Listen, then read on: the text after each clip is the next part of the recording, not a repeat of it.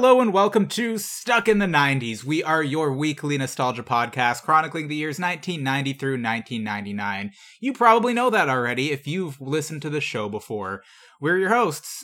My name's Chris Elphick. And I'm Connor Thompson.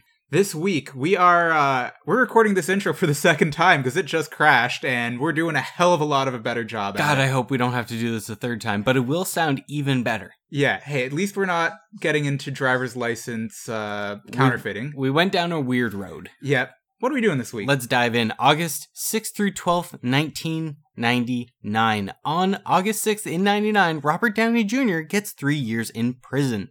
Actor Robert Downey Jr. delivered a desperate monologue on Thursday, begging a judge to spare him from state prison and vowing yet again to end his storied addiction to drugs. But he failed to sway his audience, Malibu Superior Court Judge Lawrence J. Mira. Mira told Downey he was manipulative and exhausted the court's options for drug rehabilitation and the court's patience, and sentenced the actor to three years in prison for repeatedly violating probation on drug and weapons charges. So, you, like a lot of our audience may be too young to really remember Robert Downey Jr. in the 90s, but Really? he was not like a, a Hollywood darling like he is right now. Like he was really a, a druggie, and that's how he was viewed by people. Like he was not held in high regard. People had mostly given up on him. by this point, by the end of the 90s, I think you're right. Yep. That being said, he served one year of this three year charge and then joined the cast of Ally McBeal, He which he then fucked did. up by, you know, doing a lot of drugs again. Yeah, exactly. So he was he's maybe Hollywood's biggest comeback story. And there was like a whole hubbub about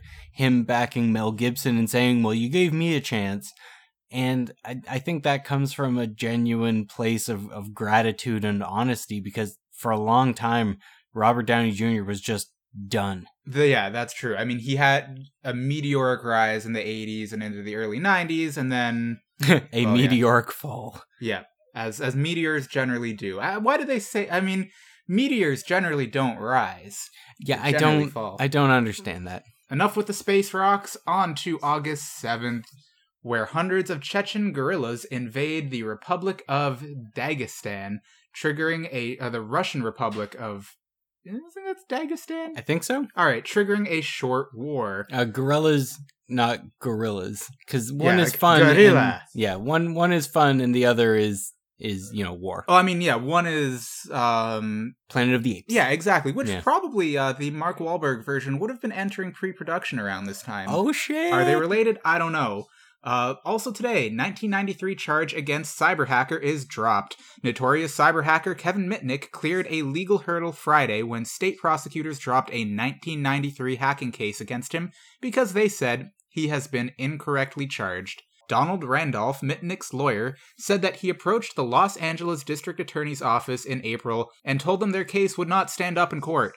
Mitnick, who allegedly tried to persuade a Department of Motor Vehicles employee to fax him a copy of an undercover FBI agent's driver's license, was charged with illegally accessing a computer. A felony. Now prosecutors acknowledge that Mitnick should have been charged with the crime of causing someone else to access the computer illegally. A misdemeanor. A missy misdemeanor. Missy misdemeanor Elliott. Huh. That's not in the article. No. Uh, because the statute of limitations has run out on that crime, he cannot now be charged with it. However, he was currently in jail, so it's not like, you know, I might, not a huge difference. I might switch my online handle to cyber hacker. That sounds so old. I know. And I'm I'm surprised they're using that term in 1999. I thought we had dropped the cyber at that point and just got to hacker. As a side note, my current online handle is Captain Salty. That way people understand when I talk smack, which I do. I just thought you liked to, you know, oversalt your uh your dishes. my avatar is a per- uh, pretzel. It's just a picture of a pretzel. These pretzels are making me thirsty. They sure are, but not on August 8th because on August 8th, Y2K jitters were finally starting to register on Wall Street. I don't know, I get kind of dry in the mouth when I'm nervous like that. Okay, fair. Stocks are sinking, interest rates are rising, oil is nearly $21 a barrel, hmm. and the dollar is suddenly the planet's wimp currency. Companies worldwide have been rushing to borrow money via bonds before the fourth quarter arrives on the assumption that few investors will be interested in ponying up for large financial transactions as January 1st nears. Y2K. The fear was real. The fear was real, and You know, we still haven't gone a deep dive into Y2K. I think because it requires a lot of actual research. It does, but I days. I think that that maybe is the show that we do at the end of the year. That's got to be the last episode, right? It's got it's a it's a culminating one. It's definitely something that we save for later on.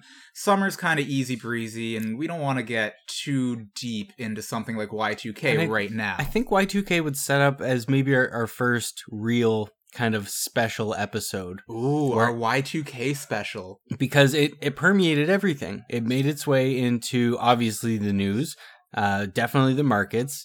It got into movies like oh yeah, movies, pop movies, culture, things like Office Space. There was a Weird Al song um, called "All About the Pentiums" that had a line Yeah. about Y2K. So like, it really was pervasive. So look forward to that because that will come. One day. Uh, let's see, 1999, August the 9th. 9th of August. We lost where we were. We lost what year we were in. We lost what decade we were in. It was I a don't struggle. know where I am. Today, on August 9th, clerks who don't check stuck with bad checks. A pun that works better in American English than Canadian. Yeah. It may be the dog days of summer, but fraud never takes a vacation. Amazing. Four convenience stores in Ventura, California have handed over a total of $3,244 in cash to an unidentified woman passing bogus welfare checks, Deputy District Attorney Vince Gillum says. That's Vince with an S. These documents are clever fakes, but fakes nonetheless. Rather than real checks that have been altered, they look like they've been cranked out on a home computer. It's not the only thing that's been cranked out on a home computer. Jesus Christ, this article's fantastic. The phony checks bear all the same numbers 20 213501 and the same issue date of July 9th, 1999. The checks also list a non existent address for the payee and are for the same amount $811. That's very unassuming. I like this. It is. Um, oh, you know what I don't like? Uh-oh. Sad news today. Uh, the wife of actor William Shatner was discovered dead on the bottom of the couple's swimming pool after an apparent drowning.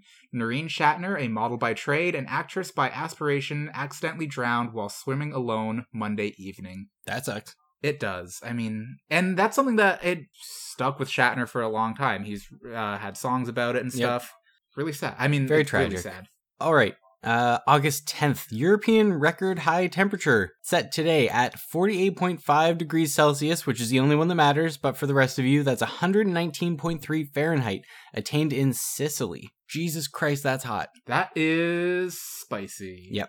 So around here, we obviously don't get temperatures like that. But I remember one summer I was working at actually Jackson Triggs Winery in Niagara on the Lake, and it got up to 107 Fahrenheit. But due to the humidity that we get being on Lake Ontario, like we had people in from Vegas where it hits 120, and like they said that it that heat was worse than anything they had ever felt. Wow. Yep. I want to go to Arizona one day. it's very dry there. I know a couple of people who uh whose parents have retired down there. Mm-hmm. Arizona's a thing. They they always praise the library.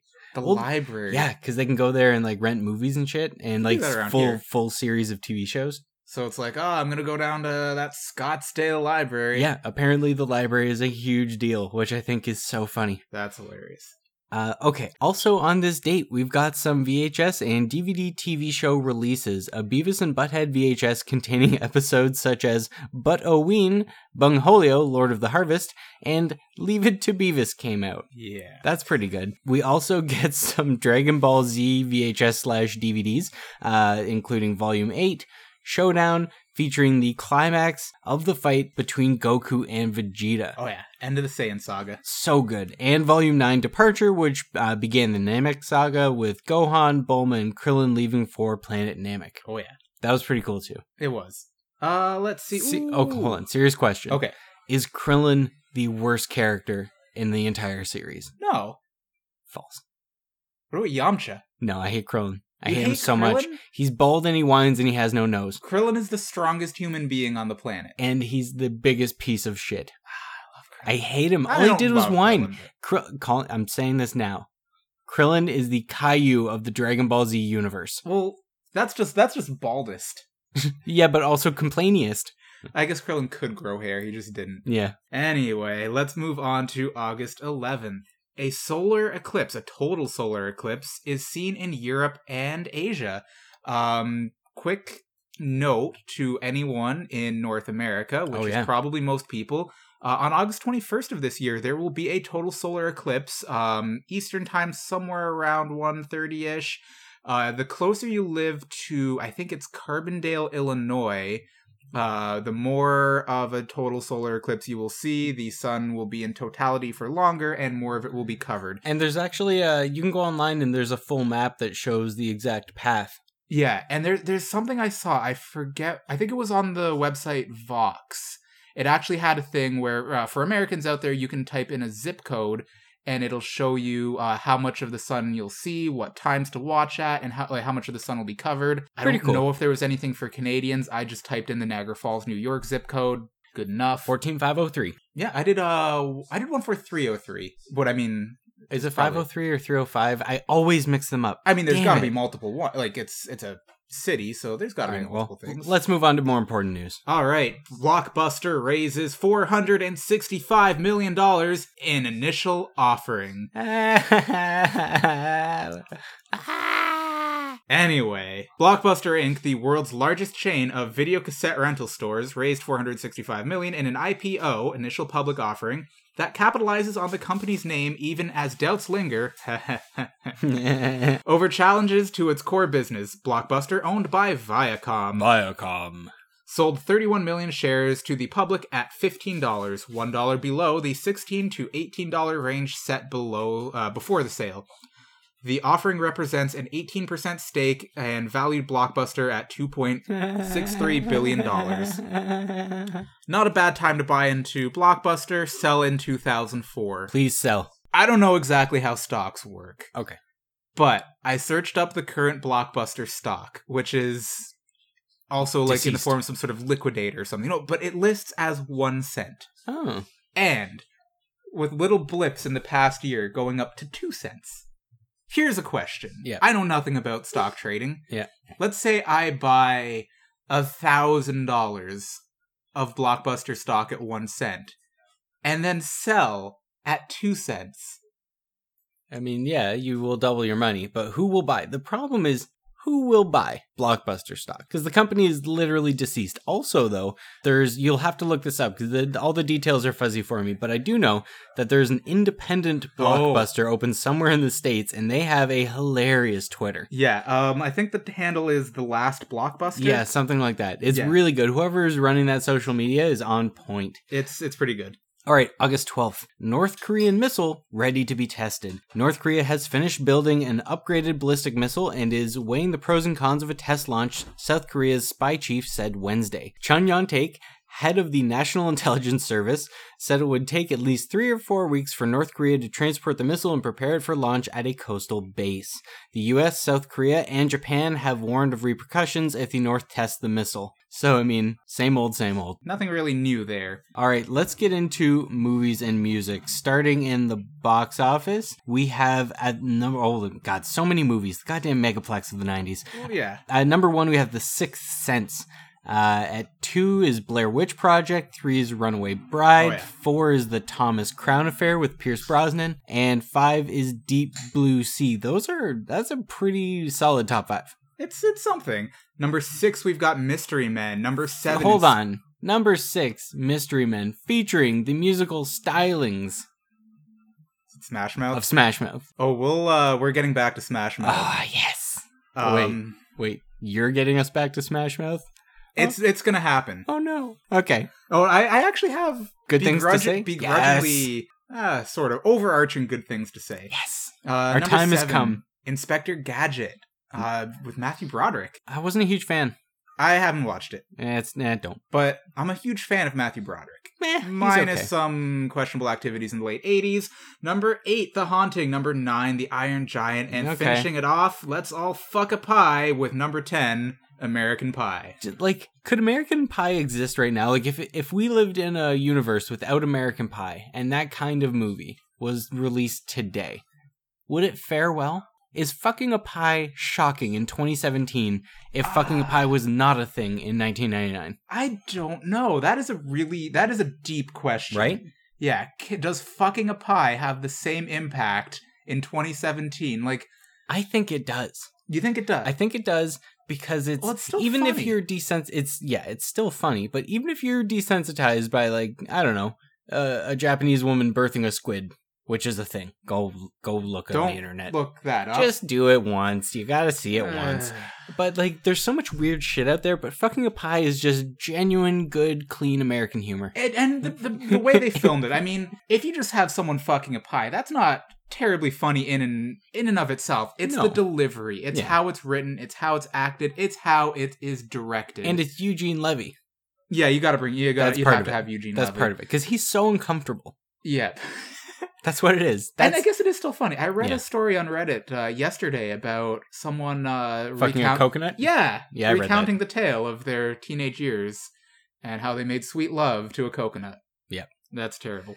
Uh, okay, Um, let's pick out a couple more good ones on here. Episode, Episode one, one, yeah. yeah. Big Daddy, which was a decent Sandler movie. This was still when he was making decent stuff. It was on the decline, The decline, but yeah, it was watchable. Agreed. It is Yeah. still good. It is not great. I think Um, Wedding Singer and Waterboy might have been Oh, absolutely. one of those those. were the was- peak. Yeah, those were the peak. For me, is Probably- Wedding, Wedding Singer. Yeah, probably the Wedding Yeah. Singer.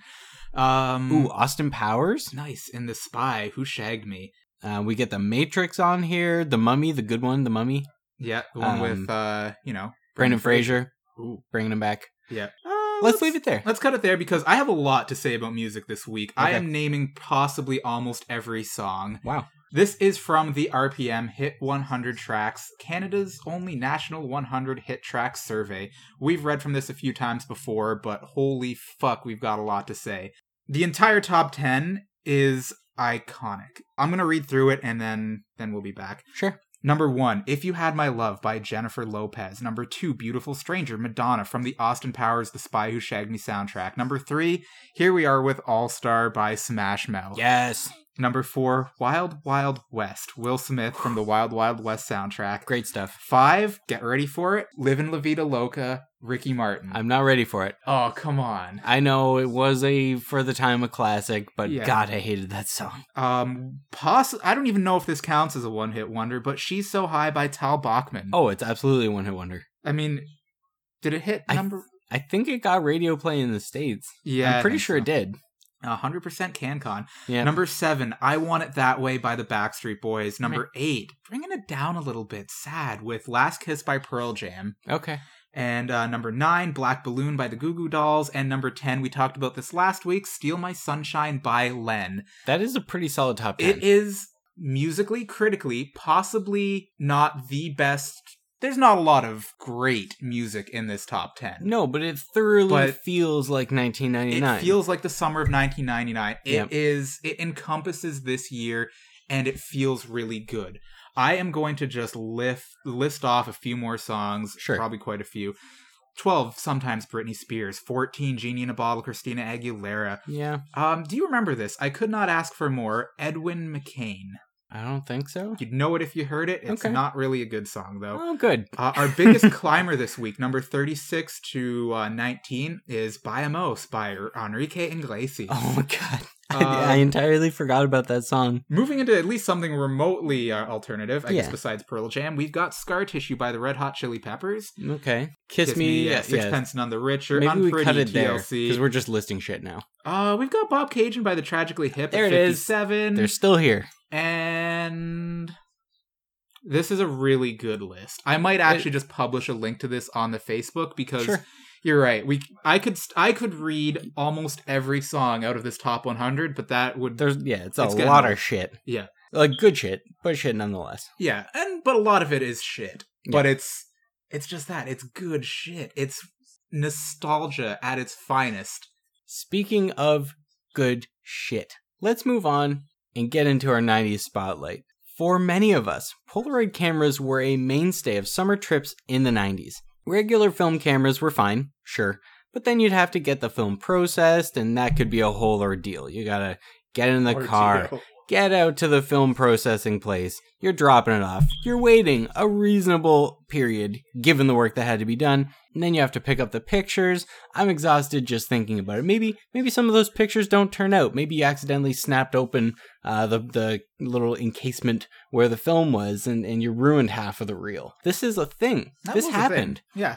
So at this point, even in 99, digital cameras were they were a thing, uh, having hit the market in the back half of the decade, but they wouldn't really take hold until the early 2000s. So given the option, uh, many parents still brought their trusty Polaroid camera with them for every family adventure. Here are a few highlights from the 90s uh, for Polaroid as published on their website. So in 1992, the Polaroid Captiva camera and film system, an ultra compact format designed for instant portraits, debuts. Well known actor comedian Sinbad appears in Polaroid commercials launching the Captiva camera products. That's pretty good. Yeah. Sinbad. So, come 97, a modern Polaroid One Step Express is reissued uh, with a rounded body and in various color options. And this this kind of encapsulates the 90s, or at least 90s tech for me. It ca- Let's- encapsulates it and rounds it off a little. Yeah, let's reissue something, but round the square edges and give you color options. I mean, think about And uh, you'll buy it. Think about cars. Oh, yeah. Yeah, in the 80s, cars got real boxy, and then in the 90s, they took those same hard edges and just kind of smoothed them out a little bit. Yeah, and right? nothing really nothing over it. really changed in the car. It's just, oh, it's more round now. Yeah. And that was it. And my favorite one, 1999. Polaroid introduces the Polaroid iZone, iZone being a lowercase i and capital Z. Polaroid iZone, an instant pocket sized camera in a wide range of bright colors. The camera's thumbnail sized prints become a hit amongst teens. I didn't have one of these. I'm almost positive I had something like this. I, I think it was this. Yeah. And I lost it in grade eight on a field trip uh, at Thistle's Hideaway. My roommate is laughing at me right now because she was there and she remembers it. Allie, you monster. How were you involved in this? You I was on a paddle oh. boat in a lake, and then I remember it slipped right out of my pocket, fell in, and I just saw it go down. It was like Jack in the Titanic. You see him for a second. For a moment, I felt like if I had reacted quicker, I probably could have reached my hand in there and scooped it up, but it was gone. Devastating. Yeah.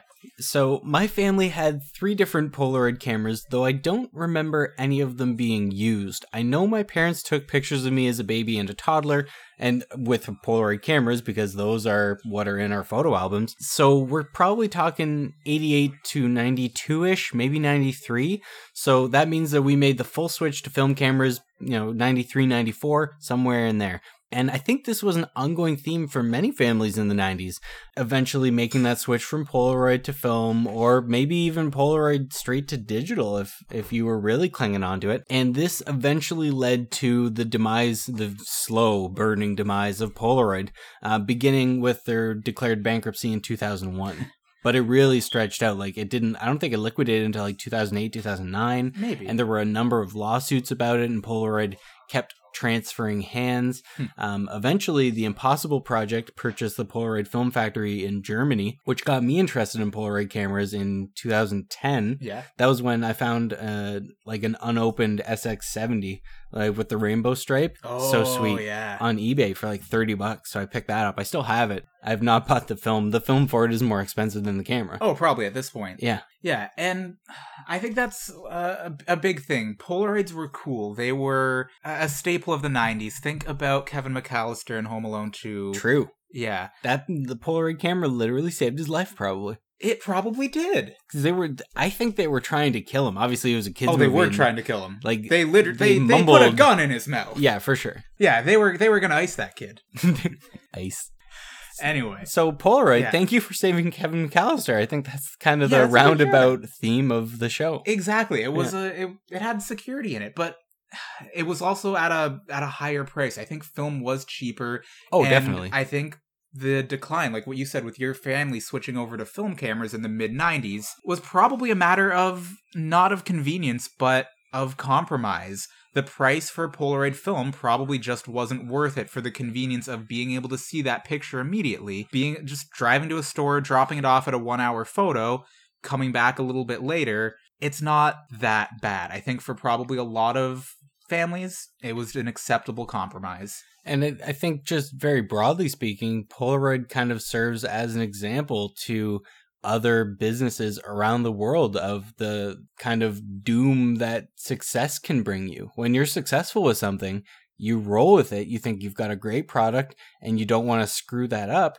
So you kind of you you stay short-sighted. You don't see the kind of lion looming in the corner, which in this case was was digital cameras. Yeah, and that killed uh that I don't know killed is the right word, but it dealt a very heavy blow to Kodak especially. Oh yeah.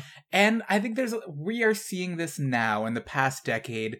There is a lot of this, a lot of traditional businesses, their short-sightedness and maybe their hubris just uh, led to their downfalls. Downfall. Wow. Sears is hanging on by a Oh thread. God, Sears. Yeah, yeah, All right, let's get into our sponsorship segment. Get back on target. yeah. This week we would like to to really thank something that was pretty pretty much died off after the 90s, I think. Stuck in the 90s this week is brought to you by the actors used in the TV series adaptation who replaced the ones from the movie. Now, this was, you know, they're really the true heroes Oh, out there God, because they they're are. taking they're taking on possibly an iconic film role for less money, for less fame, and sometimes it's something that you can roll the dice and it'll pay off, but sometimes it doesn't. For example, uh, let's talk about a good case scenario. Okay, the biggest payoff that I know of is Buffy the Vampire Slayer. Oh, because Buffy started yes. out as a shit movie, which it, and it wasn't at all what Joss Whedon was trying to do. The the Buffy TV show is what Joss wanted Mhm. for Buffy. And the movie, it got contorted into this bullshit comedy. It was really weird, but he got on board with the TV show. Entirely different actress, in this case, Sarah Michelle Gellar. Yeah, And she ended up. she is Buffy She is- the Vampire she is Slayer. Buffy. I can't. I don't know who played the original Buffy. It's no not one. ringing a bell. No one does. Um, another good. Uh, that is definitely the best example. Right? Sarah Michelle Gellar. Another good example would be uh, Richard Dean Anderson in Stargate SG One, also taking over the role of Captain Jack O'Neill from um, Kurt Russell. Yep. Kurt Russell in the Stargate film movie. You know, the Yeah. movie. Uh, and yeah, he is really Captain Jack O'Neill. But sometimes you roll the dice, sometimes you take on that role, and things don't go as well. Uh, the flip side of that, I think, is Honey, I Shrunk the Kids, the TV series. Okay. Yeah, Wayne Szalinski is not. I don't even. I don't know who played him. Oh, no, I, I don't remember. Yeah, Wayne Szalinski is always in our hearts going to be. I'm drawing a You're blank. drawing. I know. I Yeah, know you you, know are, and I am this too. This is killing This me. is Rick Moranis. is Rick Moranis? God damn it! Jesus Christ! I knew you were doing that. As soon as I heard, I was like, "You're stretching out your words." I am. I'm You are stretching not it out remembering. because for some reason, Yep. the icon like Rick Moranis is, I think, a Canadian hero. Oh, he is. Like he and Dave Thomas are held in as high regard. Uh, fuck for you Americans, not the Wendy's guy. All right, you hamburger eating mother. No, I'm just kidding. I love Wendy's. yeah, I could go for some Wendy's. Oh God, I'm so hungry. But Wendy's is not bringing it's not bringing you the podcast this week. These actors are guy who played Wayne Szalinski in the TV show. We're sorry, it didn't work out for you. You are not Rick Moranis. You got Okay. Any more examples? Uh, let's let's decade aside. Let's move out of the '90s. Okay. The single best example, better than Buffy, I think, is Mash, because Mash was a movie, Okay, and Alan Alda Alan came Alda? in to play Hawkeye Okay, for the TV show. okay, and that that made his career like he was Yeah. already famous by then he was already like a, a well-known feminist but this made him kind of like a, a feminist movement icon like being he, in Mash. yeah I don't overly know MASH because it's not exactly a 90s series, nor does it depict the 90s. mash so up until i think it was it was one of the last few super bowls that finally took over and had higher ratings than the mash series finale. And that was in the 70s or sorry the in the 80s like that held on for decades. Pe- like america's obsession and the world's well probably just north america's obsession with mash was so intense. Game of thrones does not come anywhere near it. Does this make sense? Does this make sense to you millennials?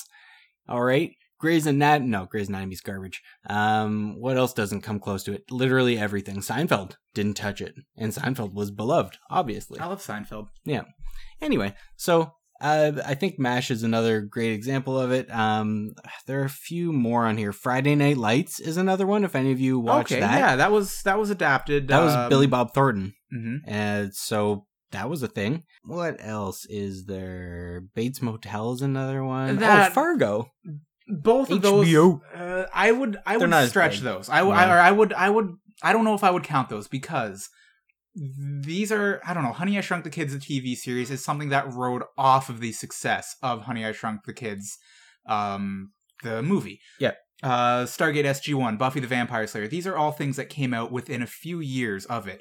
True. Fargo, Long time. long time. Big Bates difference. Motel, even longer. Those are reimaginings and adaptations, Yeah. whereas okay. others are continuations. I think that's fair to say. Yeah, so I don't think they count in the same way. And because I think this actual process of adapting a successful TV or ex- a successful movie into a TV series probably died out after the 90s because I can't think of too many examples and we've moved to to remakes, Yeah. reimaginings and adaptations like you just said with Fargo and Bates Motel. We would like to thank you. Battlestar Galactica. Oh, true. Yeah. We would like to thank you, TV actor, for for living in the shadow of your oftentimes movie superior. Yeah. Sometimes you rolling shine. dice Oh, and overshining them. Basically, this episode of the podcast was brought to you by Sarah Michelle Gellar yeah, and Richard Dean Anderson. it really is. so, you know what? One last little pro tip before we end the podcast this week. If you're an aspiring actor, if you want to take on the role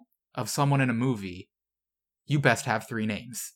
Oh, shit. I cracked the code. You did. That is a hot take. All right. As always, you can find us online at stuckinthe90spodcast.com. We are on Twitter at SIT90s. We are on Instagram and Facebook at Stuck in the 90s. Uh, drop us a line. We actually had someone message us on uh, Instagram about concerned children's advertisers and if we were going to do a spotlight on those. And I think we Oh. talked about the our our love of the North American house hippo on the podcast before. Yeah. Uh, but maybe maybe this is We the kind of thing dive we in can a little bit deeper. well, and I I don't know how I don't think obviously I don't think Americans had it, right? no, that so maybe didn't. maybe this is the kind of thing we can post online and see if, if people enjoy it. Um, otherwise, though, uh, what we're doing next week, uh, we're, we're doing we're doing a week in the '90s, probably. Not 1999. It's probably For not sure. 1990. Somewhere in the middle. Yep, somewhere, somewhere- in between those very hard starts and finishes to the 90s. Uh, That is what the podcast is essentially, though. Yeah, I got nothing else to add. I don't have anything else either. All right, for now, the podcast is, Is now, now over.